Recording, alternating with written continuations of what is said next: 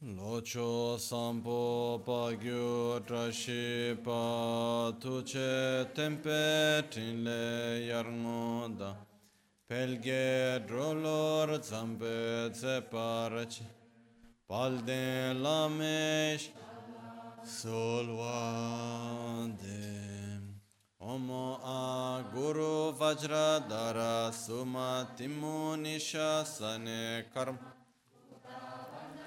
Shri Bhadra Varsa Manya Sarva Siddhi Hum Om Guru Vajradhar Sumati Munisha Sane Karma Uta Vardanya Shri Bhadra Varsa Manya Sarva Siddhi Hum Om Guru Vajradhar Суматиму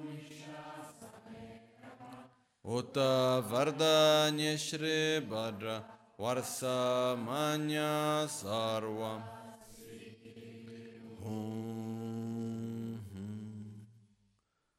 Пакюке Акудандаги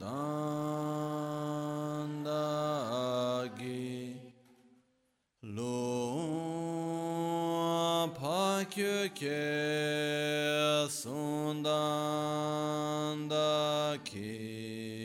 ana pakyuke tudan dagi yeten yerme çıktı çingi Pakyu ke kudang Dagilum Pakyu ke sunda Dagingam Pakyu ke tuda Tagi Te yerme chik tu jingilo. Makyu ke kudang Dagilo Makyu ke sunda Dagingam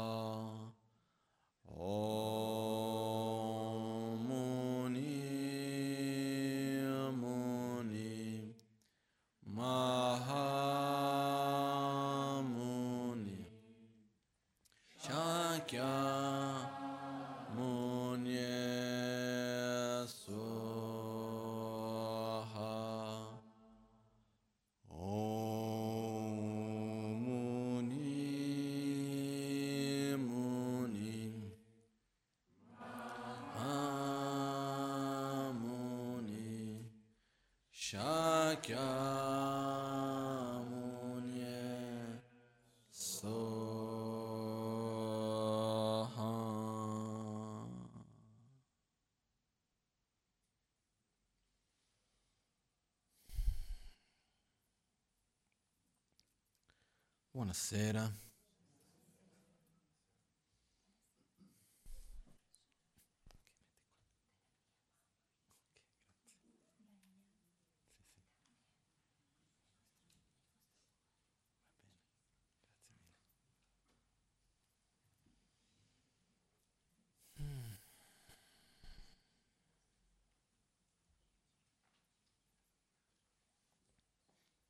Oggi ci sono due o tre due argomenti che volevo trattare, che volevo condividere.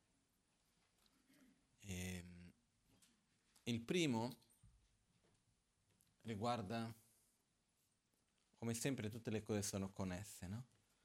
Però il primo argomento riguarda più la vita, la quotidianità, e il secondo argomento anche riguarda la vita, però riguarda più la fine della vita, che quindi riguarda la vita, ogni giorno in realtà. Però partiamo dal primo argomento.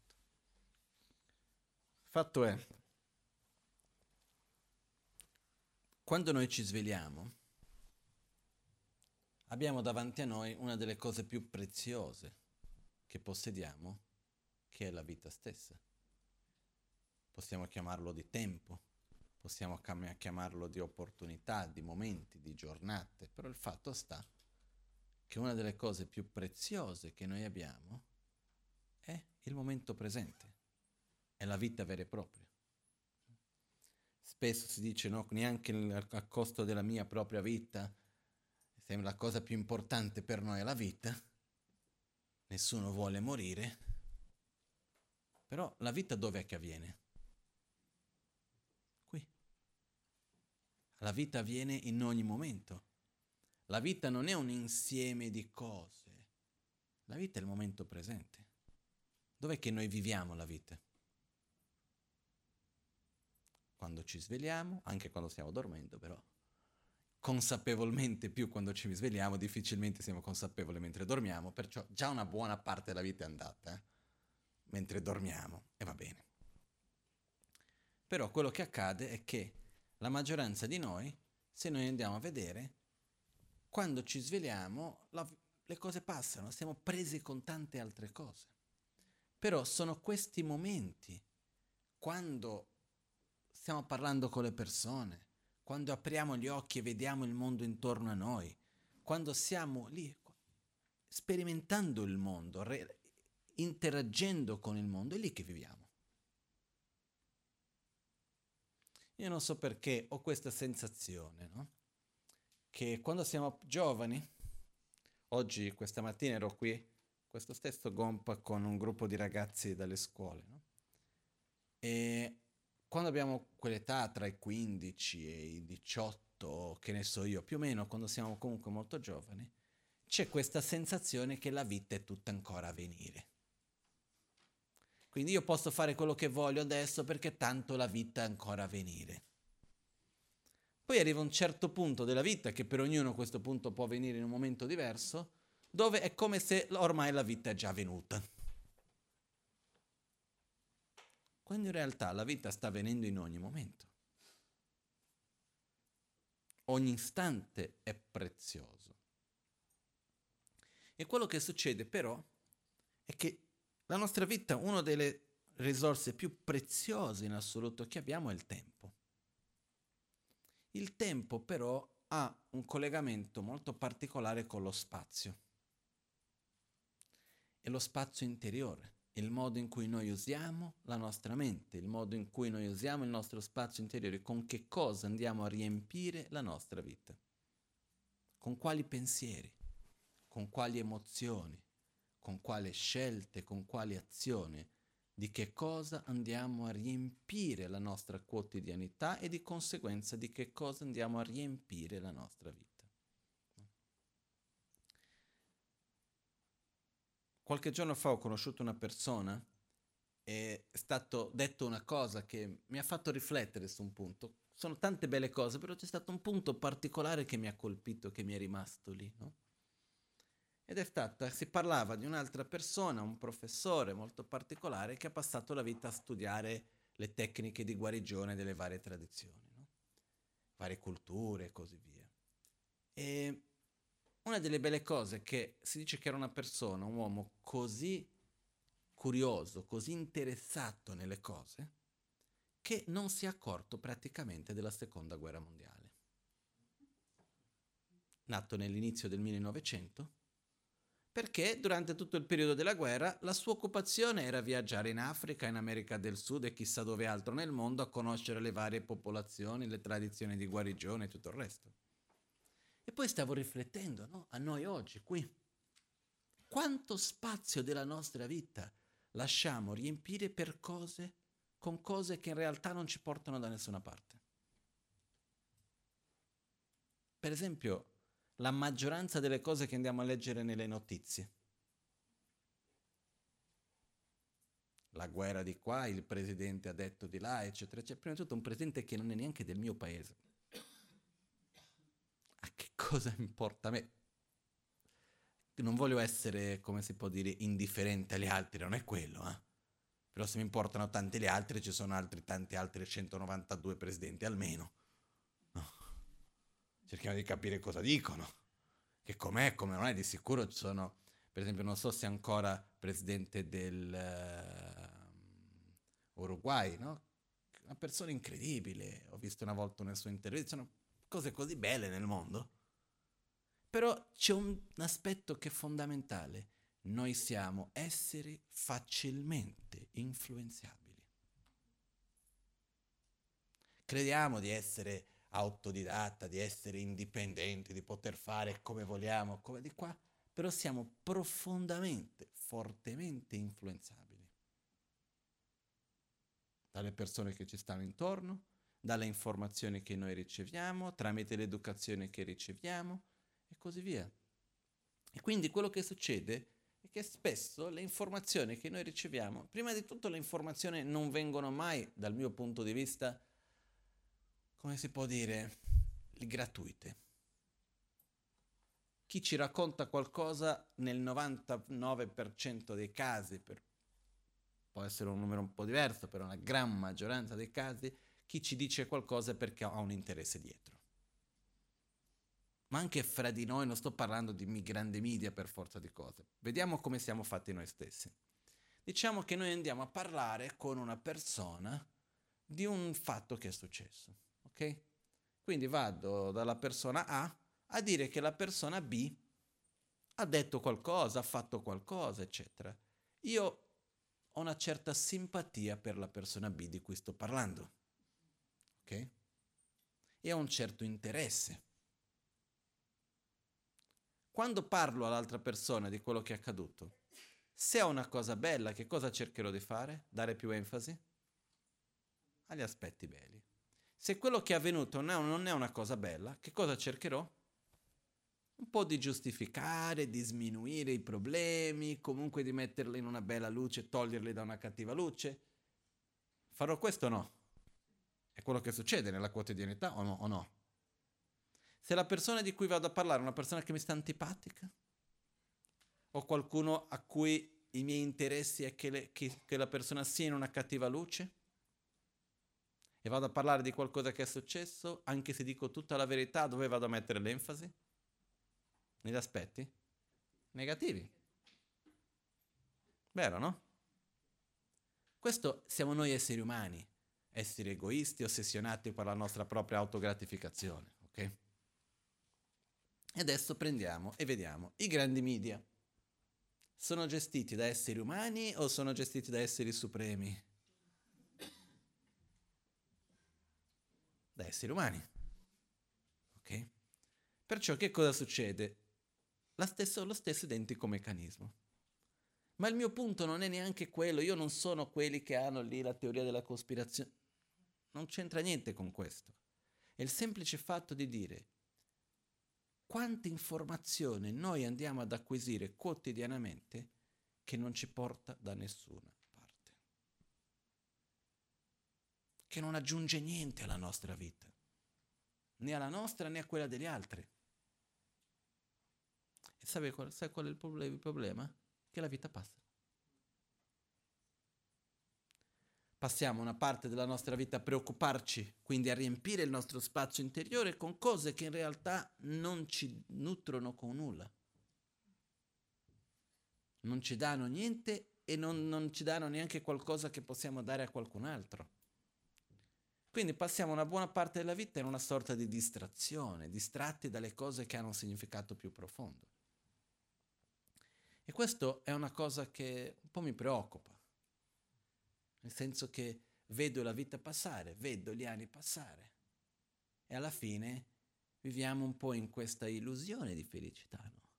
Oggi ero qui a Milano, sono venuto presto, ho fatto un giro, ero intorno al Duomo, per un momento vedevo la gente camminare e per un attimo mi è venuto un flash così che mi ha dato una certa tristezza, che è quello di vedere le persone, è come se fosse un pellegrinaggio costante. No? Verso che cosa? Verso i piaceri sensoriali, verso i beni materiali, dove si proietta la felicità, sono tutti questi templi. No? E dove a fianco ci sono altri templi che nessuno entra che sono le chiese in quel caso lì, dove qualcuno entra per dare un'occhiata, fare due foto, ogni tanto c'è qualcuno che entra per pregare, magari qualche volta qualcuno per meditare, però si andiamo a vedere con la quantità di persone che ci sono. E questo però è una riflessione chiara della realtà in cui noi viviamo e dove stiamo mettendo la nostra energia perché è un'illusione così folle. Che cosa? Il credere che riempendo la vita con cose che sono poi transitorie, una di qua, una di là, con cose futili poi in un certo modo, saremo più felici e più contenti. Questo purtroppo è una realtà che si vede. E con questo aggiungiamo ancora una cosa che ho sempre creduto da tanto tempo e diventa sempre più evidente. Viviamo in un'epoca dove l'obiettivo della vita è divertirsi. C'era qualche generazione fa, l'obiettivo del lavoro, per esempio, era dare una dignità alla vita. Uno lavorava per avere una dignità l'importanza del lavoro, di quello che uno faceva, al di là dei soldi erano un, un effetto collaterale positivo del lavoro, non era la ragione principale. Oggi, nella, nelle queste ultime due generazioni più o meno, l'obiettivo principale del lavoro è poter avere dei soldi per poter divertirsi. Non so se, se condividete questo o meno. Però è quello che a me mi sembra spesso. Quindi quello che voglio dire che cos'è? Non è una critica per andare a puntare il dito, nient'altro, ma è che certe volte è importante vedere le cose con una certa chiarezza per capire noi stessi, non è per puntare il dito a nessuno. Io faccio parte di questo mondo, di questa generazione. Io guardo intorno e mi dico dove voglio andare me stesso, dove voglio andare io, cosa voglio fare la mia vita è troppo preziosa per buttarla in cose che poi dopo non portano risultati, no? È un po' l'esempio di il modo in cui usiamo la nostra parola. Quando io ho vissuto in monastero, ero abituato lì che si parlava pochissimo. Per me è stata una giornata che ho imparato tanto e quando sono andato un giorno che andavo spesso dal mio maestro che è Lakpala, alla sera mi sedevo vicino a lui e stavo lì a parlarle, sai, è successo questo, a fare il report della giornata. E perché un'idea, chiacchierare. Lui sedeva lì con il suo libro di preghiere, ma ogni tanto diceva sì. Se muoveva la testa era già tanto. No, ma sempre sorridente, non ha mai, mai, mai dato neanche una piccola espressione di fastidio. Ma mi ha sempre accolto in un modo molto bello. Finché un giorno lui semplicemente mi ha detto, ma con la stessa attitudine, voi occidentali, per lui io, io ero un esempio di un occidentale, no? Ha detto, voi occidentali avete bisogno di parlare tanto. Eh? Basta, solo questo ha detto, no? E io piano piano, ogni volta che andavo da lì, il mio monologo diminuiva. Finché, arri- però andavo sempre da lui e stavo lo stesso periodo di tempo da lui. Solo che piano piano stavo anch'io più in tempo in silenzio, facevo io anch'io dei mantra ed era sempre più bello. Quando sono arrivato al punto che stavamo insieme in silenzio, era bellissimo, arrivavo lì, ciao, come stai? Due parole si scambiava, poi a un certo punto mi mettevo anch'io a fare i mantra, lì una cosa un'altra. Passavo un'ora, quel che era il tempo a un certo punto, ah, adesso devo andare, ciao ciao, finito. Poi quando c'era bisogno di parlare di qualcosa si parlava. Però questo parlare lì dove non è necessario, no? Una cosa che io sinceramente non sono stato cresciuto e abituato in questo modo, no? E quando sono arrivato qua in Italia, in Occidente, a vivere dopo, eh, non ero abituato a questo. Prima di tutto una cosa che non ero abituato è che delle persone volessero parlare ma non volessero dire nulla. Non ero abituato a questo. E che le persone volessero parlare perché avevano bisogno di parlare. Era un modo per comunque esprimere i propri sentimenti, per cer- aiutare, per elaborare con se stessi i propri pensieri. No? E all'inizio ho fatto un po' fatica a capire questo. Però poi dopo ho visto come che anch'io mi sono coinvolto gradualmente in questo stesso meccanismo. E finché è arrivato un momento nel quale ho capito bene, non mi fa bene questo. E io sono sempre stata una persona abbastanza curiosa. E per esempio se qualcuno viene e ci dice, ah ma sai che c'è quella cosa lì, comincia a raccontarci qualcosa, e poi dopo subito dopo si ferma e non va avanti, dicendo no, no, no, meglio che non dica. Di solito qual è la nostra reazione? Ormai è cominciato, finisce, no? E a un certo punto ho detto no. Se tu cominci a raccontarmi una cosa e a un certo punto dici no, non voglio, meglio per me. Non devo occuparmi il mio spazio con quello, vuol dire che quell'informazione non è importante per me, non ho bisogno di usare quella mia mente per quello, ho altre cose su cui pensare. Quindi il fatto di risparmiare noi stessi da quale informazione vogliamo ottenere, in che modo vogliamo usare noi stessi. Certe volte io credo che sembro anche abbastanza antipatico perché o che mi sembra un po' come se non mi importo dell'altro. Ma non è che io non mi importi dell'altro, mi importo, però non ho bisogno di conoscere tutti i dettagli della vita di ognuno. Io ti voglio bene per quello che sei, non ho bisogno di capire qual è il colore della mutanda piuttosto che questo, piuttosto che quello. Non ho bisogno di conoscere tutti i dettagli della vita di ognuno. Poi se uno c'è voglia di raccontarli, una volta uno li ascolta anche, però il fatto è che la vita è corta, è breve, passa in fretta, in molta fretta. E la domanda che mi faccio è dove voglio usare la mia energia? Che vita voglio vivere, in altre parole? Perché la vita che vado a vivere sono le settimane, sono i giorni che vado a vivere. Quella è la vita che vivo, non è altro. Eh? La nostra vita non è altro che i giorni che viviamo, è il modo in cui noi viviamo la nostra quotidianità, questa è la nostra vita.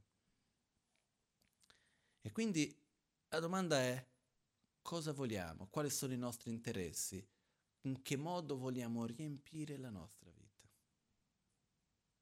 Okay. Ovviamente abbiamo un corpo, questo corpo deve mangiare, abbiamo bisogno di un posto dove vivere, dove dormire, vogliamo poter andare da un luogo all'altro, dobbiamo poter vestirci, dobbiamo poter comunicare, ci sono tante cose, no? La lista delle necessità basiche cresce sempre di più in qualche modo,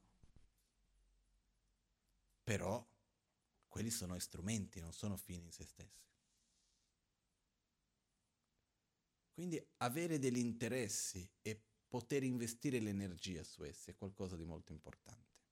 Un'altra cosa che viene insieme con questo è per tanti di noi purtroppo abbiamo questa idea che lo studio serve per una professione. Quindi, se noi vediamo per la maggioranza di noi, quando è che abbiamo smesso di studiare? O, oh, prima domanda, abbiamo o non smesso di studiare a un certo punto? Per tanti di noi sì. Quando è che abbiamo smesso di studiare? Quando professionalmente non serviva più imparare nuove cose dal punto di vista di lauree, studi, eccetera, eccetera. Quando che in realtà lo studio, nel, nel vero senso di voler imparare cose nuove, di aprirci a altre conoscenze che noi non abbiamo, è fondamentale nella nostra vita, per tutta la vita. Questa è un'altra cosa. avere questa freschezza nella nostra quotidianità, di imparare cose nuove, di aprirci a nuove informazioni, alle nuove realtà, a capire che noi in realtà eh, capiamo poco della vita e che c'è ancora tantissimo da imparare. E la bellezza di essere aperti a questo. No? Quindi questo è un altro punto che ci tengo molto, proprio di dire ok, con che cosa riempio la mia vita? Questa è la prima domanda. E ricordiamoci, la vita noi la riempiamo di, me, di anni, gli anni vengono riempiti di mesi, i mesi vengono riempiti di settimane, le settimane vengono riempite di giorni, i giorni vengono riempiti di ore e così via. Quindi non dobbiamo mettere la nostra vita significativa in un posto lontano chissà dove e poi dopo un giorno ci arriverò. La vita è l'oggi adesso qui. È quando mi sveglio, è quando parlo, è quando cammino, è quando mangio, è quando vado a lavorare, è quando sto lavorando, è quando interagisco col mondo, è quella la vita. Non è da nessun'altra parte. Però io veramente ancora non ho capito ancora bene il perché di questo. Però sembra che abbiamo questa attitudine di sembrare che la vita non sia mai qui. È vero o no questo? Perché so qua è la vita, chissà che cos'è e adesso qui. I momenti che noi stiamo vivendo adesso non si potranno mai ripetere. E la vita va in fretta. Le opportunità che noi abbiamo non le dobbiamo mai perdere. Nel senso, io ho imparato questo con la Magancia e per me è stata una grande lezione quella volta. Eravamo ad Albagnano, c'era eh, un corso, non mi ricordo più esattamente qual era il contesto, Capodanno, Capodanno tibetano, non so più che cos'era. Fatto sta che c'erano circa 200 persone ad Albagnano per vedere la Maganchen. Erano lì e la Maganchen mi dice no, io domani voglio andare stasera, domani c'è una cerimonia con le reliquie del Buddha a Ginevra, voglio andare. Io col mio modo abbastanza pragmatico ho detto Rinpoche, senti bene, prima di tutto ci sono 200 persone qui. Un attimo di attenzione, no? Vogliamo riceverli, stare, non possiamo molare così, andiamo a Ginevra e lasciamo le persone lì. Seconda cosa, sono tante ore di viaggio finché arriviamo a Ginevra e fare tutto. Quando arriveremo sarà troppo tardi, eccetera, eccetera. Poi un'altra cosa, queste reliquie del Buddha rimarranno lì per un po', andiamo a vederle dopo, non è che scappano andiamo lì un po' dopo, eccetera. ho detto no, è perché voglio portare le reliquie qui. E ho detto Rinpoche, prima di tutto le reliquie del Buddha, queste reliquie qua, sono di proprietà di tre paesi, offerte alle Nazioni Unite. Possono andare in ogni paese una sola volta e in una sola città. Quando mai sarà albagnano? Ok? E su questo ho detto, Rinpoche, non è lui mi ha risposto con una semplice frase, mi ha detto, quando abbiamo un'opportunità, non dobbiamo perderla. Poi se viene bene, se no, va bene uguale lo stesso.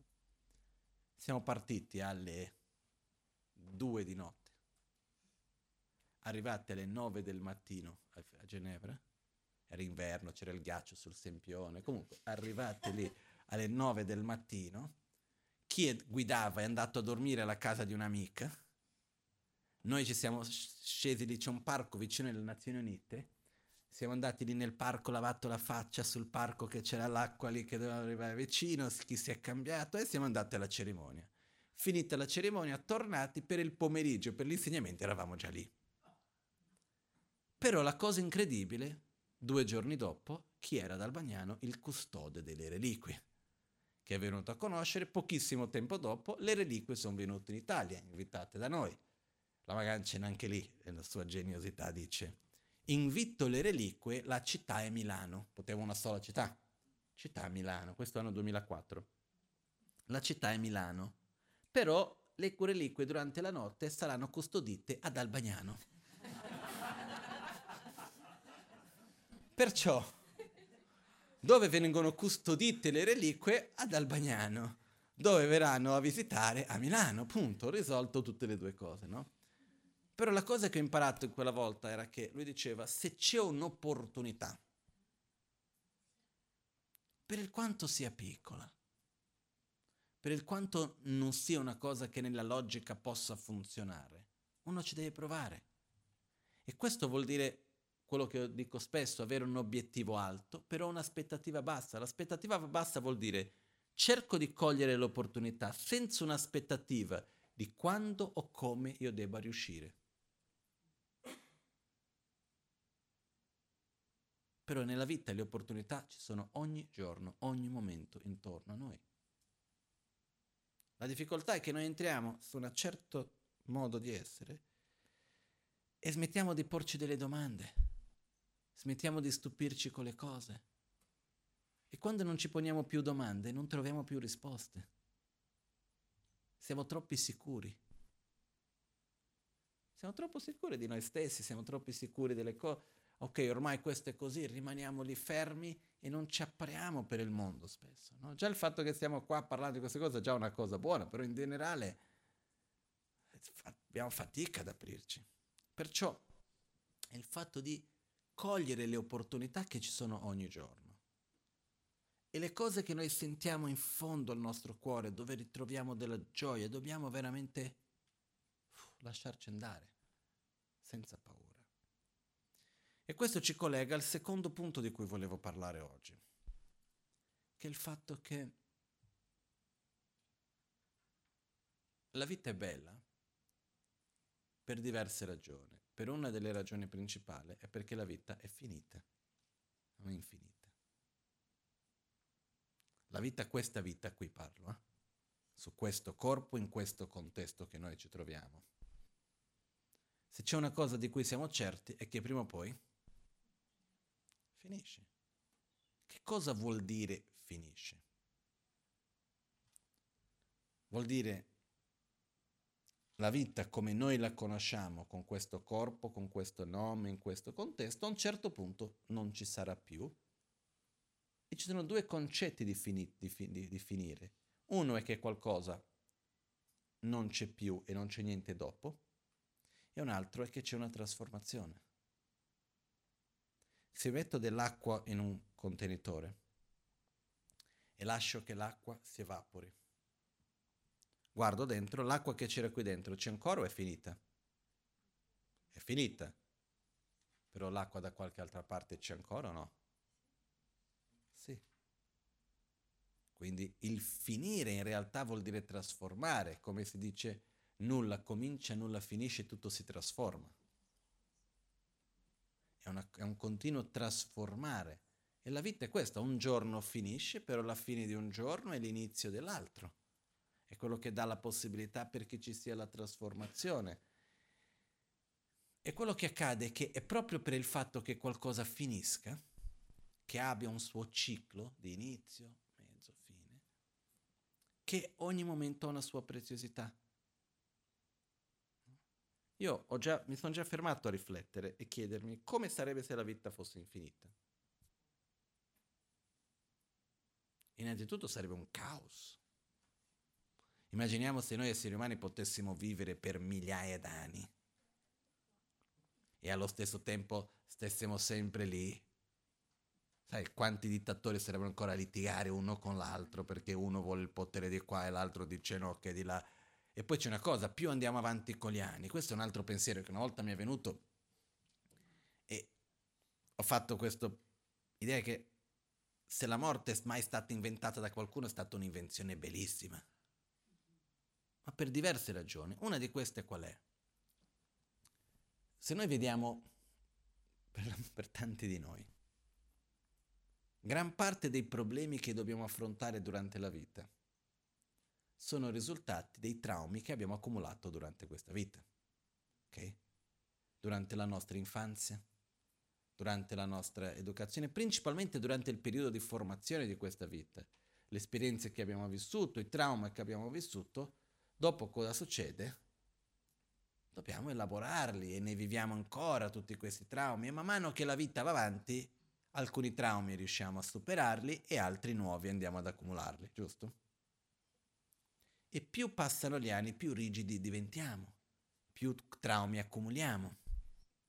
Immaginiamo cosa sarebbe se potessimo vivere 500 anni, chissà che cosa, quanti traumi andremo ad accumulare, la mente testarda che dice, crede di aver ragione, eccetera, eccetera. No? Io mi immaginavo che cosa vuol dire essere un psicologo di uno che ha vissuto così tanto, poverino. Una cosa impossibile. Però quello che voglio dire è, quando si muore, una delle belle cose che avviene è un po' come dormire e risvegliarsi al mattino. No? C'è anche un detto in italiano, mi sa, che dice uh, qualcosa come dormire e risvegliarsi è come un rimedio, no? Se non mi ricordo, già sentito qualche volta. Comunque il fatto è, se noi abbiamo un momento che stiamo tristi, stiamo male con qualcosa, eccetera, una bella dormita e il giorno dopo si sta meglio, no? Perché? Perché comunque uno vive diversamente. Quello che succede quando si muore, la parte grossolana della nostra mente si perde. La parte sottile della mente, le nostre emozioni, si perdono. Quello che continua sono le impronte delle nostre emozioni, le impronte dei nostri pensieri, le impronte delle nostre azioni e delle nostre abitudini. Questo è quello che noi portiamo di vita in vita. Quindi quello che succede è che tutta questa parte di traumi, mentalità che andiamo a sviluppare, eccetera, eccetera, quando moriamo ci liberiamo da tutto quello e possiamo ripartire non da zero, però ripartiamo in un certo modo puliti da tutto quello e andiamo a ricreare un'altra volta sulla base di una cultura, eccetera, eccetera, andiamo un'altra volta a sviluppare uno stato della mente così per dire grossolano. Questo che cosa vuol dire? Vuol dire che è molto importante per noi i cicli, il processo ciclico. È quello che ci permette che un qualcosa finisce e di riguardare in un, mo- in un modo diverso. È quello che ci permette di vedere che c'è un inizio, sviluppare, a un certo punto accettare che quello cambia e usare l'energia per fare qualcos'altro. Okay? Quindi come dire, un argomento che a me mi è sempre piaciuto, mi è sempre toccato profondamente, è la nostra propria mortalità. Lo so che è un argomento che per tanti di noi non piace molto. Però, come posso dire?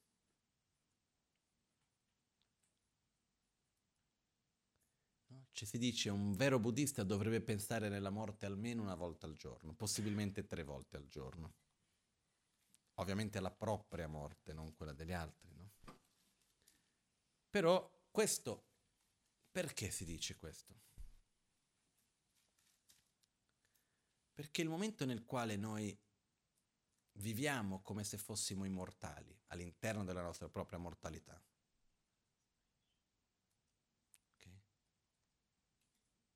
Viviamo la vita come un fine e non come un mezzo. E viviamo come se la vita fosse chissà dove. Quando noi ci accorgiamo, non a livello concettuale, ma a un livello più profondo, quando sentiamo nella pelle, quando sentiamo nel corpo, io sono mortale. Prima o poi questa vita finisce Potrò vivere per cent'anni, potrò vivere per vent'anni, potrò vivere per il tempo che sia, non lo so. Però c'è un fatto, che prima o poi finisce. E quello che viene con questo è, che cosa voglio fare di questa vita? In che modo la voglio usare? Perché se la vita viene vissuta come un fine in se stesso, a questo punto la morte è una tragedia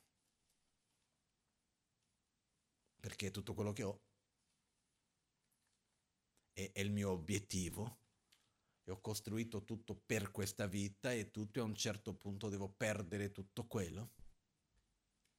Quando la vita, ossia il corpo, le connessioni le, con le persone che conosciamo, le risorse che otteniamo materiali, le esperienze che accumuliamo e tutto il resto non sono altro che un mezzo. A questo punto la morte non ci fa più tanta paura. Perché se noi abbiamo usato questo mezzo in un modo corretto, che ben venga. Arriva un momento nel quale quello finisce, abbiamo un obiettivo, andiamo oltre e continuiamo.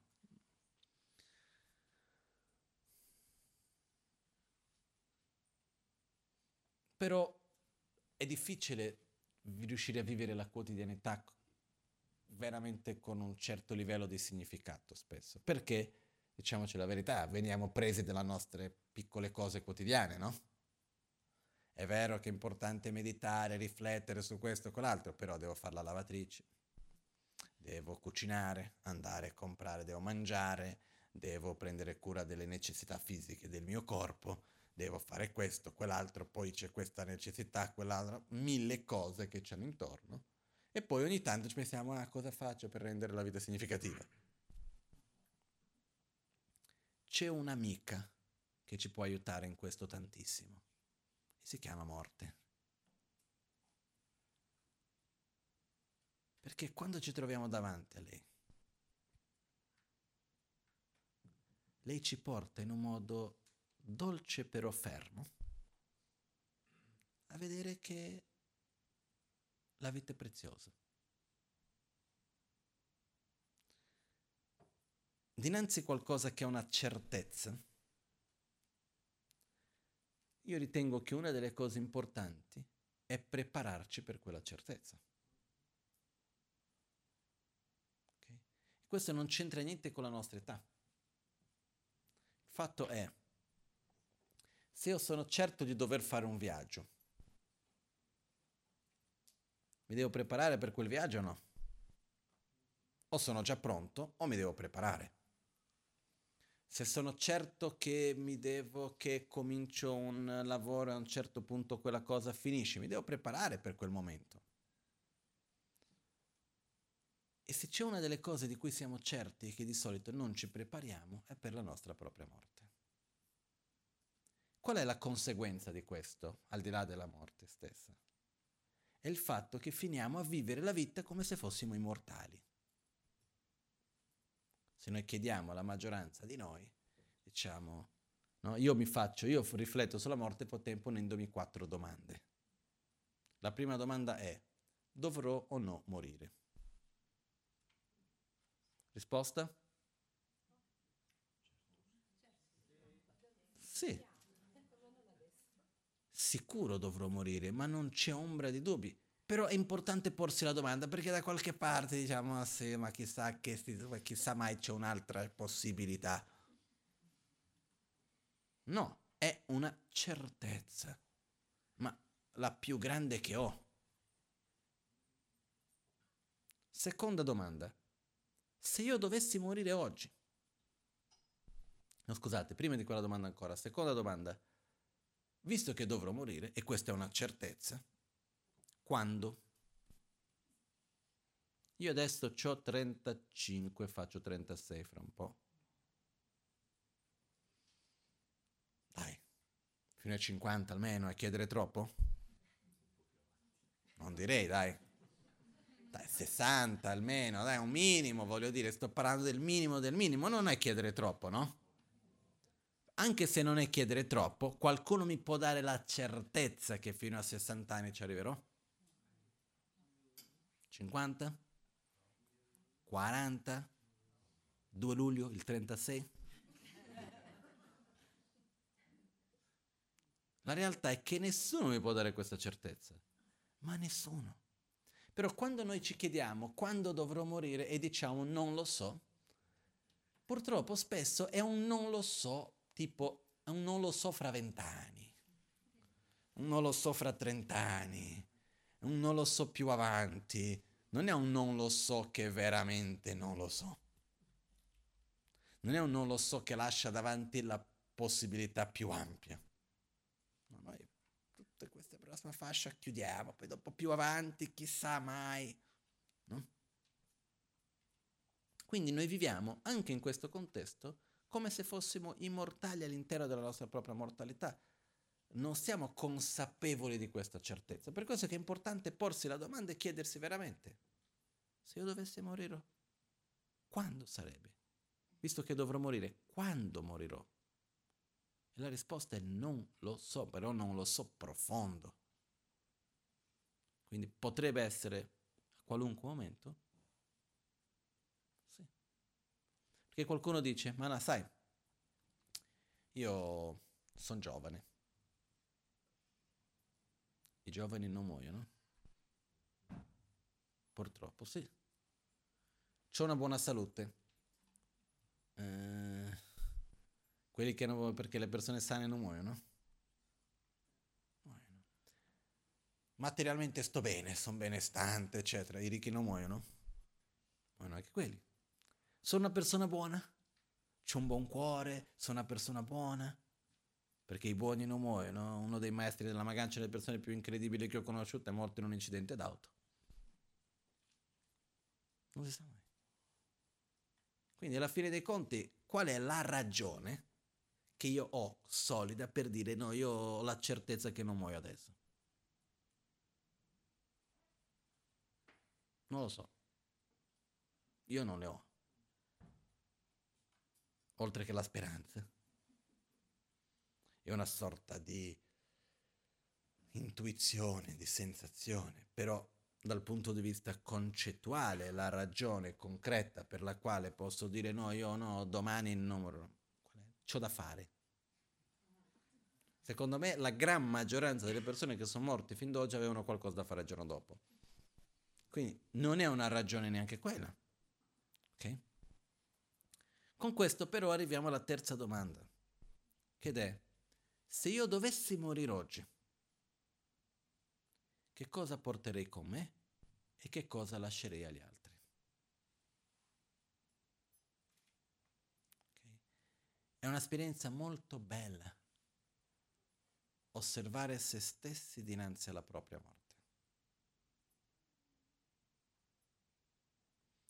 A me personalmente quando faccio la meditazione della morte, nella quale uno va a, uh, come si dice, non è elaborare ma di simulare il processo della propria morte, è una delle meditazioni che me piace di più.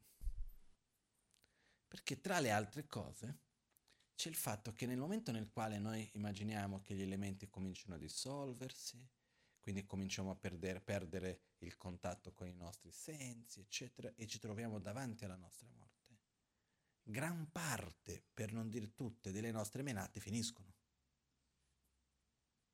Perché una cosa, tutte le problematiche che abbiamo nella nostra vita, quante di queste problematiche sono connesse con ciò che avviene dopo la morte?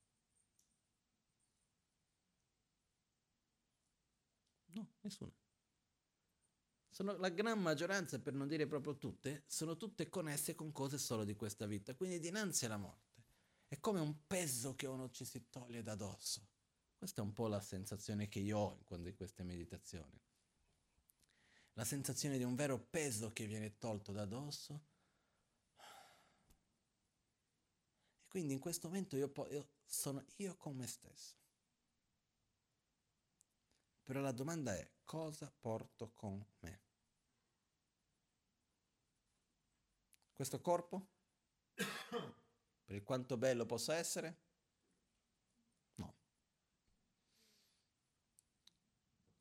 il, ehm, le cose materiali? Qualcuno ci prova ogni tanto, eh? Ci è venuta una volta una persona da me, un uomo molto benestante, milionario, con un successo economico enorme, una persona... E mi ha detto, guarda, voi riconoscete le reincarnazioni, no? Ho detto, sì, come funziona? Ho spiegato il sistema di reincarnazione dei maestri, come funziona, eccetera, eccetera. Ha detto, ah bello, tu, tu, tu ci credi? Ho detto, sì. Ok, non è che possiamo... Io faccio un trust. Metto qualche centinaia di milioni. Poi dopo incarico qualcuno per riconoscere la mia reincarnazione, do un percentuale e il resto passa alla mia prossima vita. Io li ho guardato e ho detto guarda, sarebbe un ottimo business, sono sicuro di quello, però io personalmente non mi fiderei e quindi io non lo farei mai una cosa del genere per qualcuno, no? Quindi c'è qualcuno che ci prova. No? E adesso dico una cosa qua che magari può sembrare un po' strano. Gli unici che ho visto fare questo è una cosa che è strana, no? Perché chi è che dice che le cose materiali non si possono portare alle prossime vite? Che, le, che la immagine non si può portare alle prossime vite? gli insegnamenti del Dharma, i maestri, l'Ama dicono questo. In Tibet chi è che porta da una vita all'altra l'immagine, le cose materiali? I Lama. Perché tradizionalmente quando i Lama vengono riconosciuti nella reincarnazione, vengono messi già con tutte le condizioni e le risorse che la vita precedente ha accumulato e ha creato. Quindi hanno già il rispetto di quello che hanno ottenuto nella vita precedente, hanno le risorse anche materiali di quello che hanno ottenuto nella vita precedente quindi io un po' scherzando ogni tanto dico, guarda, siamo noi che diciamo che non si può portare, poi siamo noi che lo proviamo a fare. Eh? Quindi è una cosa da stare un po' attenti su questo. Però fatto sta che personalmente io non mi fido, al di là di qualunque cosa. Fatto sta che quando moriamo le cose materiali non le possiamo portare con noi. Poi se abbiamo una fortuna strana che qualcuno ci riconosce, ci prende quello che abbiamo accumulato e ci dà, una in un miliardo. Fatto sta che le cose materiali non possiamo portare con noi, il nome non possiamo portare con noi, il corpo molto meno, okay? neanche la conoscenza. La conoscenza teorica, concettuale, non la possiamo portare con noi.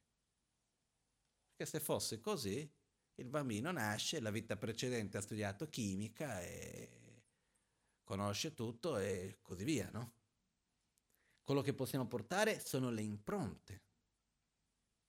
Io ho conosciuto, ho la mia propria esperienza, ho conosciuto persone che sin da piccoli hanno un'impronta molto particolare e hanno una capacità di acquisire certe informazioni e certe conoscenze in un modo incredibile, perché hanno un'impronta.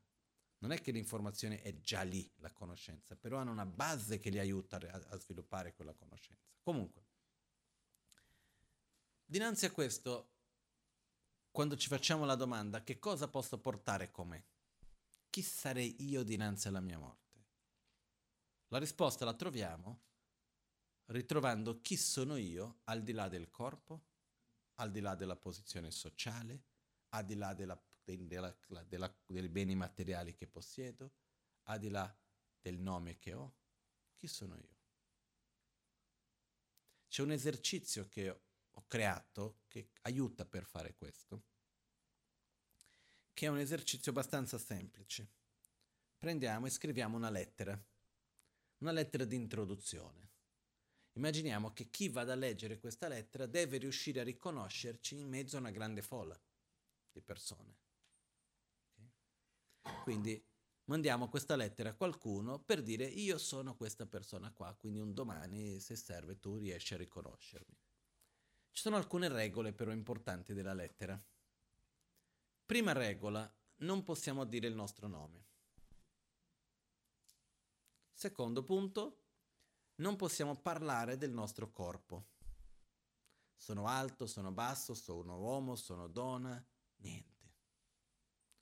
Non possiamo neanche parlare della nostra posizione sociale sono il padre di, sono la madre di, sono il figlio, sono il maestro, sono il discepolo, sono il professore, sono il medico, sono questo, sono quell'altro. Niente. Non possiamo parlare delle cose materiali, io possiedo questo, possiedo quell'altro, eccetera, eccetera. E alla fine uno mi chiede, ma di che cosa posso dire per farmi riconoscere? Parliamo degli aspetti profondi. Sono quella persona che quando mi trovo dinanzi a qualcuno che sta soffrendo, me ne frego altamente. Perché? Perché faccio fatica a vedere, ad affrontare la mia propria sofferenza, molto meno voglio affrontare quella degli altri. O invece Sono una persona che quando sono dinanzi a una sofferenza di un altro non vedo altro nel mondo e voglio cercare di aiutarlo. Sono qualcuno che quando prendo un impegno lo riesco a mantenere, è una cosa più importante per me, è sacrosanta l'impegno che faccio. O invece sono una persona che quando prendo un impegno, finché mi fa comodo lo tengo, nella prima difficoltà lo molo. Così possiamo andare avanti. Chi sono io? Quali sono i miei aspetti?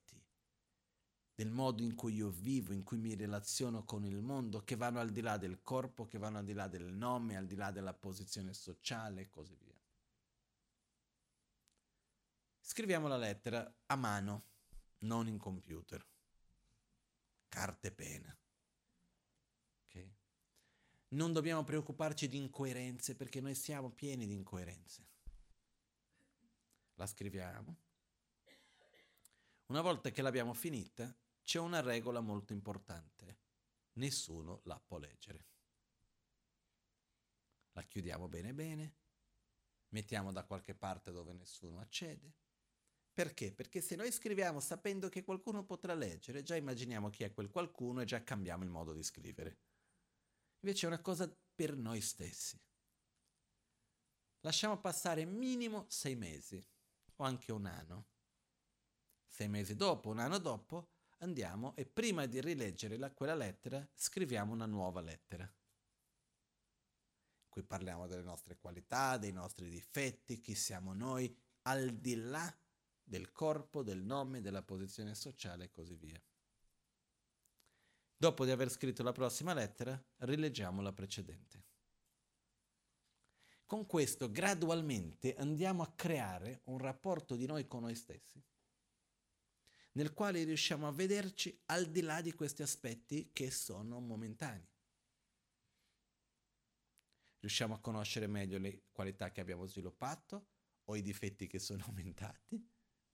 Riusciamo a vederci in un altro livello e questo dà la base per uno riuscire a darci la risposta che, che cosa porterei con me se io dovessi morire oggi. E due, generarci questa identità che ci aiuta poi dopo a trascendere qualunque momento. L'altra cosa che viene insieme con la domanda è che cosa lascerei agli altri? Qual è la memoria che lascerei agli altri? Qual è l'esempio che lascerei agli altri? Quali sono le cose che ho fatto anche fisicamente, materialmente, che possono lasciare un'eredità agli altri? Per esempio scrivo un libro, scrivo una poesia, faccio qualcosa che dopo qualcuno nel futuro potrà accedere e potrà ricevere un beneficio da quello. Che cosa sto lasciando? Qual è l'eredità che lascio agli altri, non solo materiale, ma anche immateriale? Okay? Oggi. Non un'eredità immaginata e un domani chissà dove. Oggi, qui. Quarta domanda. Che cosa sto facendo oggi per coltivare ciò che continua e ciò che rimane. Cosa ho fatto? Cosa sto facendo? In che modo? Dove sto mettendo la mia energia nella mia quotidianità? Oggi? Per coltivare le qualità che devono continuare dopo la morte e ciò che lascio agli altri. In altre parole, vivere ogni giorno nella consapevolezza che la vita è preziosa che ogni giorno è prezioso. E anche se io avessi una vita lunghissima come auguro a tutti, una vita lunga, bella, gioiosa, sana, passa in fretta. Perciò più la viviamo in un modo profondo, più la viviamo in un modo sentito proprio, nel cui sentiamo il fatto che non è una cosa che si ripete, perché ogni giorno non si ripete. Ogni giorno che passa comunque siamo più vicini della fine. Come quando ci svegliamo al mattino, ogni minuto siamo più vicini alla sera, no? È quello. E la giornata si svolge dove? Nei minuti, nei secondi, in ogni azione che facciamo. Così è la vita. E ci sono alcuni punti importanti per prepararci per la morte. E per me, quando li ho imparati, mi hanno cambiato tante cose nella vita, mi hanno fatto un grande effetto. Che sono i cinque poteri dinanzi alla morte. Cinque poteri da sviluppare. E viene detto che se noi abbiamo, sviluppiamo questi cinque poteri, possiamo avere la certezza di avere una buona rinascita, di avere una buona continuità dopo la morte. Quello ci dà la certezza di quello. Cerchiamo di vedere quali sono questi cinque poteri brevemente. Eh? Che poi questi cinque poteri ci permettono di vivere bene la vita. Questo è l'aspetto più bello. Una volta un giornalista mi ha chiesto, tu credi nella reincarnazione? Ho detto sì. E se non esistessi? Ho detto molto meglio. Io non mi faccio tanti problemi perché sinceramente credo di vivere una vita abbastanza coerente, positiva, non ho paura di quello che avviene dopo. Però quando guardo intorno a me vedo quello che c'è in giro, se qua così finisse tutto male non sarebbe, però io ci credo nella continuità dopo la morte, indipendentemente di questo. Però questi cinque aspetti sono fondamentali anche per il modo in cui viviamo la vita. Perciò volevo portarli a voi in un modo semplice, senza entrare in troppi dettagli, anche per una ragione di tempo primo potere viene chiamato il potere della virtù. Uh, abbiamo il potere della virtù, Carpe Sabium Top. Ok, il potere della virtù dinanzi alla morte è il vivere, usare le cose materiali come un mezzo e non come un fine. Relazionarci con la materia come qualcosa che esiste a nostro servizio e non noi vivere a servizio delle cose materiali. Perché spesso cosa succede? Dobbiamo passare la nostra vita a pulire, a pagare le tasse. Quindi alla fine lavoro per mantenere le cose che ho avuto. È un po' quello scherzo, no? Um, compro la macchina per andare a lavorare, lavoro per pagare la macchina, no?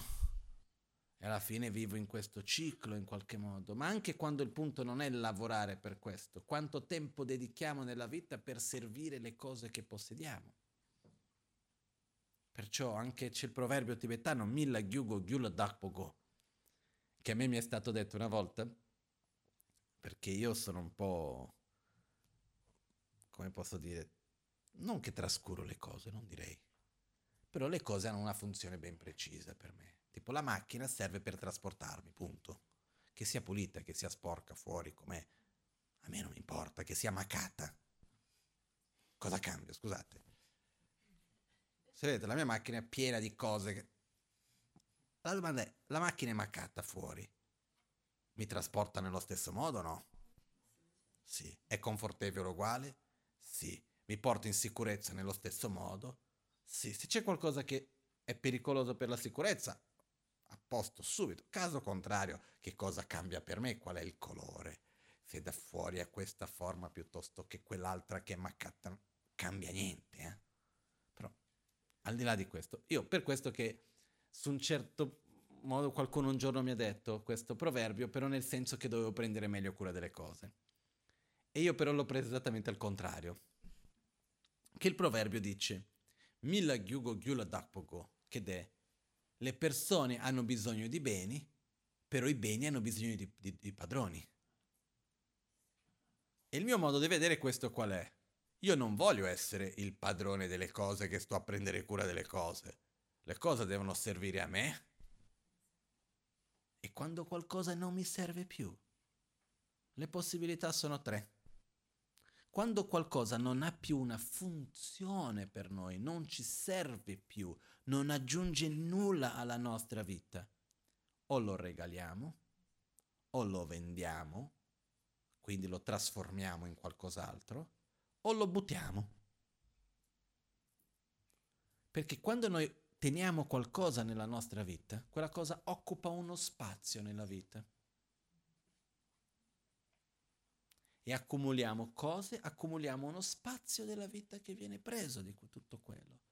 E il primo potere è il potere della virtù nel quale dobbiamo avere un rapporto con le cose materiali nel quale noi non le possediamo per il semplice fatto di possederle, però le possediamo per una funzione che hanno per noi e non come un fine in se stesso. No?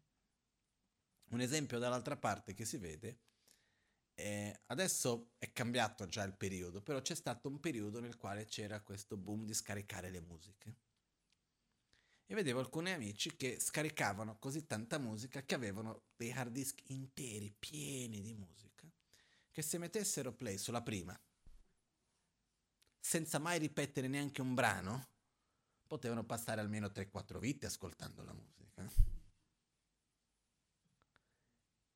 Perciò l'obiettivo non è avere la musica per sentirla, è avere la musica per possederla.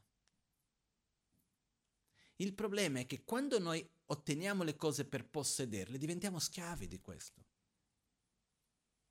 Quindi io non ho più qualcosa perché quel qualcosa ha una funzione per me, ma io ho quel qualcosa perché io sono schiavo della necessità di possedere le cose. Sento che quello aggiunge qualcosa a me. Okay? Io una volta stavo guardando, io ho questo in qualche modo un po' con i libri. E un, un giorno stavo guardando mia, i miei libri di studio, cui ho usato per tanti anni, monastero, però ormai da quando sono qui non è che ho tante... È, in realtà non è che non ho il tempo, non riesco a leggerli, mettiamolo così. Ed era da un bel po' che non aprivo più quei libri lì. E un giorno ho guardato i libri e ho pensato, ma guarda, sai cosa faccio?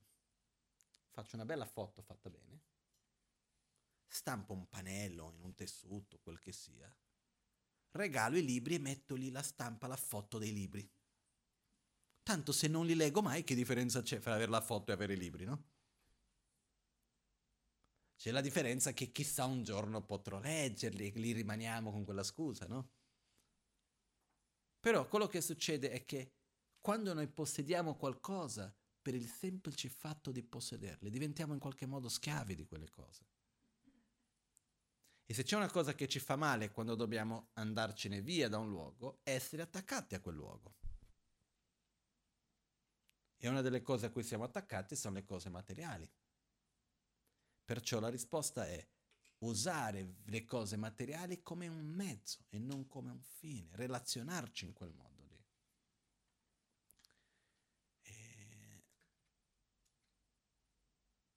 In realtà noi abbiamo bisogno veramente di poca roba. se noi veramente prendiamo i vestiti che abbiamo, se noi prendiamo gli oggetti vari, e non lo so perché, da dove, abbiamo questa idea che più cose ho, meglio sto, che è un'illusione folle. Perché in realtà non è così. Più cose sto, più devo dedicare il tempo a curare quelle cose, a vedere, eccetera, eccetera io devo avere delle cose che mi servono per quello che, quelli sono i miei bisogni, punto. Quindi ho degli oggetti che mi hanno dei ricordi, benissimo. Ho degli oggetti che mi aiutano a rilassarmi piuttosto che mi aiutano a sentirmi meglio, di qualunque cosa va bene. L'importante è che le cose abbiano una funzione e che noi ci relazioniamo con le cose per le funzioni che hanno e non per il semplice fatto di possederle. A questo primo potere si aggiunge un fatto, che è dare una direzione virtuosa, positiva alle cose materiali che noi abbiamo. Perché la materia ha un'energia molto particolare, una realtà molto particolare. Nello stesso tempo che le cose materiali non valgono niente, perché tanto non possiamo portarcele con noi, hanno un potere enorme che trascende questa vita. Perché per esempio l'esempio di prima, scrivo una poesia, scrivo un libro, qualcosa di materiale, ok? Ho scritto il libro, muoio, qualcuno de 200 anni dopo legge quel libro e riceve un beneficio. Io faccio parte della causa di quel beneficio o no? Sì. Quindi io, anch'io ricevo un beneficio da quello, anche se non ci sono più. Aiuto nella realizzazione di un ospedale Qualcuno viene alleviato dal suo dolore tramite quell'ospedale. Faccio parte della realizzazione di, per alleviare quel dolore o no? Sì. quindi ricevo parte di quel beneficio, non importa se sono ancora in vita o no. Allo stesso tempo uso le cose materiali in un modo che vada a generare più sofferenza, passano gli anni, quell'effetto anche va avanti. Quindi una delle cose che è importante è, tradizionalmente in Tibet e prima in India come funzionava? Uno prima di morire donava tutto arrivava un punto nel quale vedeva che ormai aveva già realizzato le cose. Per esempio in India c'è un processo bellissimo, a Benaras, a Varanasi, ci sono dei monasteri induisti dove delle persone, quando arrivano a una certa età, dove hanno già fatto, dato, eccetera, invece di rimanere eh, magari a casa senza sapere molto cosa fare, entrano in monastero danno via tutto quello che hanno materialmente e vanno in monastero a passare il resto della loro vita in ritiro, preparandosi per la propria morte, ma più che altro dedicandosi all'aspetto più spirituale della vita. Essi lasciano tutto quello che era. E quelli che venivano da una famiglia poverissima o quelli che erano stramiliardari vivono insieme nello stesso modo. No? Questa è una cosa molto bella in realtà, perché è il modo in cui uno già si prepara per quello che viene dopo, no? Quindi una delle cose che però possiamo fare già da adesso è i testamenti, preparare un attimino, anche un'altra cosa, voglio dire, che è una forma di generosità, non dare lavoro a chi viene dopo. Perché abbiamo così tanta burocrazia in questo mondo che non solo è complicato vivere, è anche complicato morire. Costa anche morire, eh? Costa nascere, costa morire, ogni cosa costa in qualche modo. Quindi una delle cose che uno potrebbe già fare è quello di comunque già preparare, cercare di lasciare tutto al meglio. E la Magancin dice che se c'è qualcuno che ci, sempre ci minaccia sempre di darci uno schiaffo in faccia, uno che minaccia sempre, se tu vai davanti e dici ah sì, vuole darmi lo schiaffo, viene. A questo punto cosa succede? La persona non lo dà più. Si ritira indietro. Similmente diceva con la morte così, se andiamo e diciamo ma sì, vieni, vieni, sono pronto, a quel punto si allontana. Perciò quello che è importante è il fatto anche di affrontare la quotidianità, andare lì, scrivere un proprio testamento. Questa è una cosa che ci dà anche quella cosa di dire ok, accetto che dovrò morire, lo metto in pratica. Se non ho il testamento adesso sono troppo giovane, magari un giorno, quando, come, invece no, lo facciamo non come una sorta di, come posso dire, rassegnazione, ma di una accettazione della realtà in cui noi viviamo, che siamo mortali. Quindi primo potere,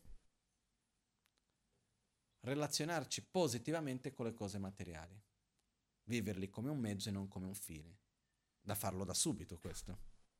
Una delle cose per me bellissime, quello che ho detto prima, arriviamo a casa, io mi ricordo una volta con mia madre, ero piccolino, non mi ricordo bene in quale contesto è stato, mi ricordo che avevo tantissimi giocattoli e un bel giorno, era un periodo che in Brasile c'erano tanti bambini che vivevano per strada. E abbiamo preso un giorno, raccolto tutti i giocattoli, quelli che io non giocavo più, o che non volevo tenerli, magari giocavo un po' mica tanto così, abbiamo portato a regalare fuori. E andiamo, siamo andati per strada a regalare i giocattoli agli altri bambini in giro, eccetera, eccetera. Io mi ricordo ancora la gioia del condividere, no? Il commentario che ho fatto all'epoca ho detto è meglio che il Natale. Perché la gioia di poter dare qualcosa che per me non ha più tanto senso, per un altro può aver tanto. Quindi una delle cose belle da fare è anche quella quando noi riusciamo a vedere che cosa c'è che non mi serve, che è un'energia ferma, bloccata lì lo prendiamo e gli diamo una nuova vita, regaliamo a qualcuno a cui sia di più beneficio, lasciamo, lasciamo che la cosa si muova e questo anche crea dei cambiamenti nella nostra propria vita, su diversi, altri livelli anche. Quindi è una cosa da, da, da muovere in queste cose, ogni tanto aprire gli armadi che sono lì fermi da chissà quanto tempo e tutto via dire quali sono le cose che da due anni che non metto mano? Questi, via, neanche va, non è, ah, magari può servire, se magari può servire vuol dire buttare, regalare. Se la domanda è, ah lo uso, mi serve, lo tengo, senza senso di colpa. Eh? Ma quando ci viene il dubbio del magari vuol dire che non serve. Ok? Perciò, quando noi facciamo questo processo, impariamo anche che, come posso dire, le cose hanno un valore completamente diverso, la cosa importante è la funzione che hanno per noi. No? È come una volta è venuta una persona, una discepola che vive in Cina, mi ha regalato un Vajra, un Dorje, questo oggetto, come questo, un Dorje, come questo un po' più grande, in oro massiccio. Quando l'ho regalato ho detto, wow, che bello questo oggetto, così come... E viene anche la domanda anche quanto costerà, perché noi abbiamo questa stupida idea di dare valore alle cose dal prezzo. Comunque, ho detto, l'ho messo lì nell'altare. Dopo di un po' lo guardi e dici, che differenza c'è? Che sia d'oro o che sia di plastica? Per la funzione che deve avere per me. No? Poi la funzione migliore che ho trovato è stato quando ho dovuto fare un regalo importante per qualcuno, l'ho regalato che è stato per me la miglior funzione che potevo trovare, perché lasciarlo fermo lì a me non cambiava niente, no? Quello che voglio dire, le cose hanno un valore quando hanno una funzione. Questa è la cosa che è importante. Però dobbiamo metterlo in pratica già da subito, gradualmente. Okay? Secondo potere, molto brevemente, andiamo brevemente sugli altri quattro poteri. Potere dell'intenzione. Potere dell'intenzione vuol dire direzionare la nostra intenzione verso una prossima vita, verso qualcosa che trascende questa vita, voler qualcosa che vada al di là di questa vita. Okay? Direzionarsi, dire che cosa desidero per me stesso. Desiderare qualcosa che trascende il momento presente, quindi questo richiede avere un'identità che trascende questa vita questo corpo. Quindi cosa voglio? Io voglio essere sempre nello stato di gioia. Voglio, non è che questo, questo potere non vuol dire io voglio rinascere in quel posto lì così cos'ha, perché anche qui i concetti che abbiamo delle terre pure, dei paradisi, a me mi fanno ridere, scusate se lo dico così. Non sto dicendo che non esistano luoghi puri dove uno possa rinascere, però il modo in cui noi lo viviamo, cosa, quali sono le descrizioni delle lettere pure? Tutto quello che vorremmo qui, messo in un posto insieme. Eh? Io sono sicuro che se noi dovessimo riscrivere una terra pura come è fatta oggi, metteremo l'internet ad alta velocità. Poi la terra pura fatta dal napoletano piuttosto che è diversa, uno vuole la pasta asciutta e cambia, no? È un po' comunque quello che voglio dire è, dipende qual è il modo in cui uno vive, uno proietta quello che... Perché se noi prendiamo la grande dis- descrizione dei vari paradisi, delle terre pure, eccetera, eccetera, è questo. Eh. Io non sto dicendo che non esistono dei luoghi più puri dove uno possa rinascere, non metto in discussione quello. Però il modo in cui viene vissuto, descritto un po' per me, lo vedo un po' così. Perciò cosa è l'aspirazione che ci possiamo proporre davanti? non importa dove sarò, in quale condizione sarò, possa io essere in uno stato di amore, possa io avere pace, possa essere equilibrato, possa vivere in armonia con me stesso e con gli altri, per esempio. Non importa dove andrò a rinascere, dove mi troverò, come mi troverò, possa io essere sempre in uno stato di pace, di gioia, di equilibrio possa essere mai sempre inseparabile da uno stato profondo di amore verso gli altri, possa vivere in coerenza con saggezza. Questi sono i desideri più importanti. Dopo di questo abbiamo il potere dell'opposizione.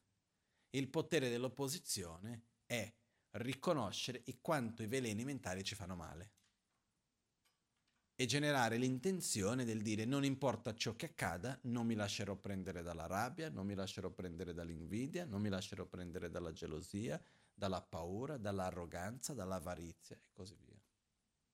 Perché una delle peggior cose che possiamo lasciar succedere a noi stessi è morire con rabbia, con invidia, con rancore, con un veleno mentale fortemente manifestato. Quarto potere.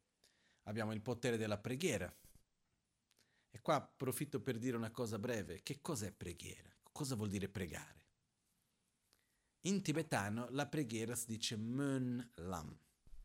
Mun vuol dire aspirazione, Lam vuol dire sentiero. È il sentiero dell'aspirazione, vuol dire direzionare le nostre aspirazioni. E pochi giorni fa qualcuno aveva chiamato e ha chiesto alla Maganci di pregare, ho tradotto, ho detto, a Rimpo c'è quella persona lì, ha chiesto a te di pregare per lui.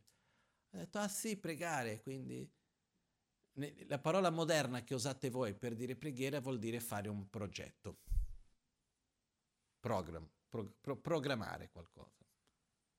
Perché? Cos'è la preghiera alla fine? Prego per te, immagino che tu sia in salute, desidero che tu abbia una buona salute, desidero che possa risolvere velocemente le difficoltà che hai. Mentalmente immagino che cosa vorrei per te. Questo sto pregando per te. Poi se io vado a vincolare questa preghiera che chiedo a qualcuno di fare qualcosa per te, è il mezzo che vado a cercare per portare quello. Per realtà la, la preghiera è un programma, faccio un programma, che cosa vorrei per te? Qual è il programma, l'obiettivo. Ah, che tu abbia una buona salute in questo modo, che sia in armonia, che quel conflitto finisca, eccetera, eccetera. Quindi in realtà è direzionare un'aspirazione, una volontà. E quindi quali sono le preghiere che noi poniamo per noi stessi? Possa io non essere mai separato da uno stato di gioia, di equilibrio? Possa io avere sempre le condizioni favorevoli per lo sviluppo spirituale? Questo è un esempio di una preghiera, un'aspirazione, che cosa desidero per me stesso. La differenza che c'è fra il potere delle intenzioni e il potere della preghiera, il potere dell'intenzione è dove noi ci immaginiamo dopo la morte che cosa io voglio, dove direziono la mia energia. La preghiera è dove io desidero che cosa voglio ottenere, come voglio essere. Lo desidero. Sono molto simili, ok? Il potere della preghiera è importante perché la prima cosa che dobbiamo fare affinché qualcosa avvenga è desiderarla. Perciò desiderare, io voglio essere felice in uno stato di equilibrio interiore, voglio star bene in armonia con gli altri, cosa voglio per? E il quinto potere viene chiamato il potere della familiarizzazione. Il potere della familiarizzazione vuol dire il potere del ripetere le nostre pratiche spirituali, la nostra meditazione, in modo da gradualmente sviluppare uno stato sempre più di armonia, di amore, di equilibrio. Quindi, se noi arriviamo alla fine di questa vita, in qualunque momento, momento sia essa, senza attaccamento alle cose materiali, il secondo potere dell'intenzione vuol dire anche non avere attaccamento a questo corpo. E con questo si include la posizione sociale, i rapporti sociali che abbiamo, la posizione di madre, di padre, di figlio, di zio, di questo, di quell'altro. Tutto questo è un mezzo, non è un fine. Con una, una, mente, una chiarezza del non volerci lasciarci prendere dai veleni mentali, con la determinazione di voler sviluppare le nostre qualità, potere della preghiera, con una familiarizzazione con una mente equanime, stabile, positiva, con questi cinque poteri abbiamo la certezza di poter avere una buona rinascita. Adesso, questi cinque poteri sono utili per la, solo per la morte o sono utili per la vita? Per la vita. Quindi dobbiamo cominciare subito. Però c'è un punto. Non posso aspettare che arrivi il momento della morte per sviluppare i cinque poteri. Devo svilupparli da subito. Cominciare oggi, arrivo a casa, dico questa cosa non mi serve tanto e ferma lì da un bel po'. Ok, metti in una scatolina, messo da parte. C'è il mercatino del Cumpo in questi giorni. Non era una pubblicità del mercatino, però... E non era per questo che ho detto quello che ho detto, però quello che voglio dire è troviamo una funzione per quelle cose. Il corpo, stiamo invecchiando tutti noi ogni giorno. Il corpo si trasforma costantemente e quando vedo i segni della vecchiaia, che ben vengano, vuol dire che sto andando avanti, che non sono morto fino adesso, no? Come la Magancia qualche giorno fa ha avuto un problema al ginocchio. Siamo andati in pronto soccorso per vedere perché aveva tanto dolore, non riusciva a camminare, eccetera, eccetera, aveva la, la liquido nel ginocchio per un'infiammazione. Ha fatto l'X-ray, domani va dal medico per vedere tutto, eccetera, e probabilmente la prima diagnosi c'è un'artrosi. E lui cosa ha detto? Sono contento di avere questo, perché è un segno che c'è una lunga vita, una malattia di lunga vita. Uno perché vive tanto, dopo il corpo gradualmente si consuma e si sviluppano queste cose, quindi è un buon segno questo, no? L'unico mezzo per non invecchiare è morire giovane. Quindi è una cosa bella, ho una vita significativa, ho una vita bella, che bello che posso farla durare di più, che bello che sia lunga, punto. Senza starci a fare mille problemi, ma perché? Quindi il non attaccamento al corpo vuol dire anche accettare i cambiamenti del nostro corpo man mano che andiamo avanti e usare il corpo come un mezzo e non come un fine in se stesso, come diceva Shantideva nel Bodhisattva Charavatara, che parla con se stesso, no? E dice al proprio corpo, dice, ti do da mangiare, ti faccio riposare, adesso fai quello che voglio. Quindi non venire con queste pigrizie, non ci voglio, sediti a meditare. Ah no, zitto. Ti ho detto, ti do da mangiare, ti faccio riposare, adesso fai quello che voglio, no? Questa è nella parte che parla dello sforzo entusiastico come antidoto alla pigrizia nel Bodhisattva Charavatara. Fatto sta che il corpo è un mezzo, non è un fine in se stesso. Quindi con questo gradualmente cambia il nostro modo di vivere la quotidianità. E se noi applichiamo i cinque poteri, potremo ottenere quelli che sono i tre stati da sviluppare dinanzi alla morte. Dice un praticante basico, dinanzi alla morte è colui che non ha rimpianti. Che cosa vuol dire questo? Ho fatto degli sbagli, ho chiesto scusa. Ho fatto delle cose belle, ho rigioito, bene. Sono, sono in pace con me stesso. Non ho cose ancora da fare, non lascio le cose per dopo. Ho vissuto la mia vita in un modo coerente. Quindi, se dovesse morire oggi, sono a posto ho le carte in regola. Non ho qualcuno che dovrei ancora fare qualcosa, quindi mi sento a posto. Quindi non aver pentimenti dinanzi alla morte. Un praticante medio è qualcuno che non ha pentimenti e non ha paura di morire, perché ha un'identità più profonda e ha una certezza de- della propria coerenza di vita. Chi vive bene non ha problemi a morire e a rinascere.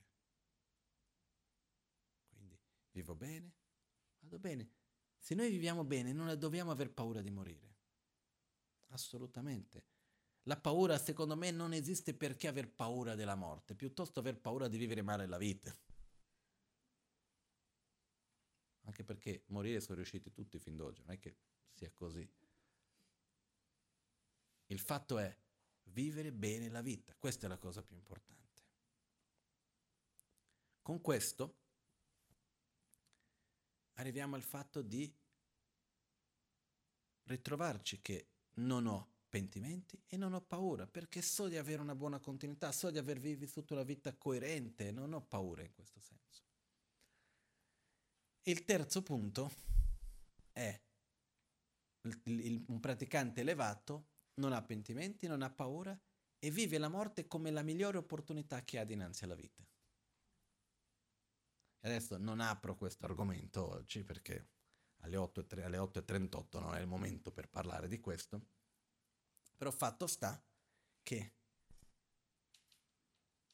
dal punto di vista spirituale, no? si dice il yogi, il praticante, passa tutta la vita, tra virgolette, con paura della morte, non con veramente con paura, però si preparando per la morte ed è estremamente contento quando arriva. Perché? Perché è una grande opportunità che ha di poter sviluppare se stesso. Viene detto che per chi si prepara bene, la morte è un po' come tornare a casa dopo un lungo viaggio. È una cosa piacevole, non è una cosa di paura, di, come si può dire, di perdita, è come un ritorno. Quindi quando abbiamo vissuto la vita bene, quindi vuol dire siamo un buon praticante e ci siamo preparati bene, la morte è qualcosa di gioioso. Una gioia non euforica, però una gioia più profonda. E viene detto questo proprio Pui Kim Sentu Lopatabu, come il figlio che torna a casa dopo tanti anni. Quindi questo è l'obiettivo finale, dal punto di vista di prepararci. E però quello che accade è che dobbiamo cominciare da adesso, no? Io ho già parlato di questo argomento diverse volte e ritorno spesso perché non so quanti di noi ci stiamo quotidianamente preparando con i cinque poteri. Quindi le cose fondamentali vanno ripetute innumerevoli volte. E perciò dobbiamo ricordarci, dobbiamo prepararci. E la cosa più bella è che la morte dà significato alla vita. Tante di quelle menate dinanzi alla morte non ce le facciamo più. Eh? A me che questa cosa, ma cosa mi importa più di questa cosa piuttosto che quell'altra a quel punto, no? Quindi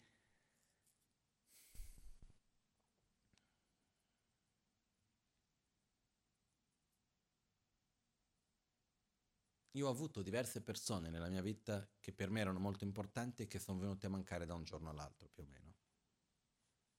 Nel senso che non la, me lo aspettavo assolutamente. E questo anche mi ha insegnato molto dell'importanza di vivere al meglio ogni momento. Perché le opportunità che abbiamo non si ripetono. Quindi stiamo oggi qui, che bello, no? Però potremmo anche aver fatto altre cose, potremmo magari, ah no, io oggi lì non vado a fare l'autoguarigione, a sentire l'ama parlare perché sono stanco, perché questo, quell'altro, ah, magari mentre faccio altre 20 cose metto lo streaming lì che suona. Va bene, benissimo. Però la domanda è, quel momento non si ripete più, cosa è più importante per noi in quel momento?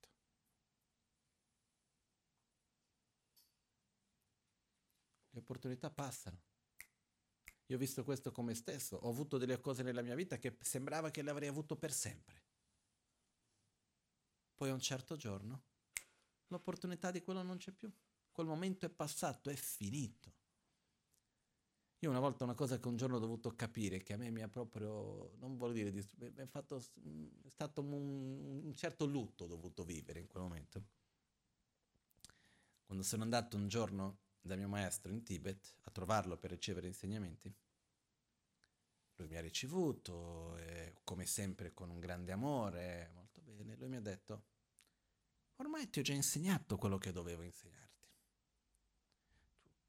Le cose fondamentali del buddismo le hai già imparate, le altre cose sono piccoli dettagli, che li puoi imparare comunque. Però il tuo compito adesso non è di continuare a studiare, il tuo compito è di imparare nuove cose sempre però è principalmente quello di praticare e insegnare. E quel giorno mi sono guardato e ho detto, ok, il periodo di studente è finito. E non è che è stato così piacevole, perché,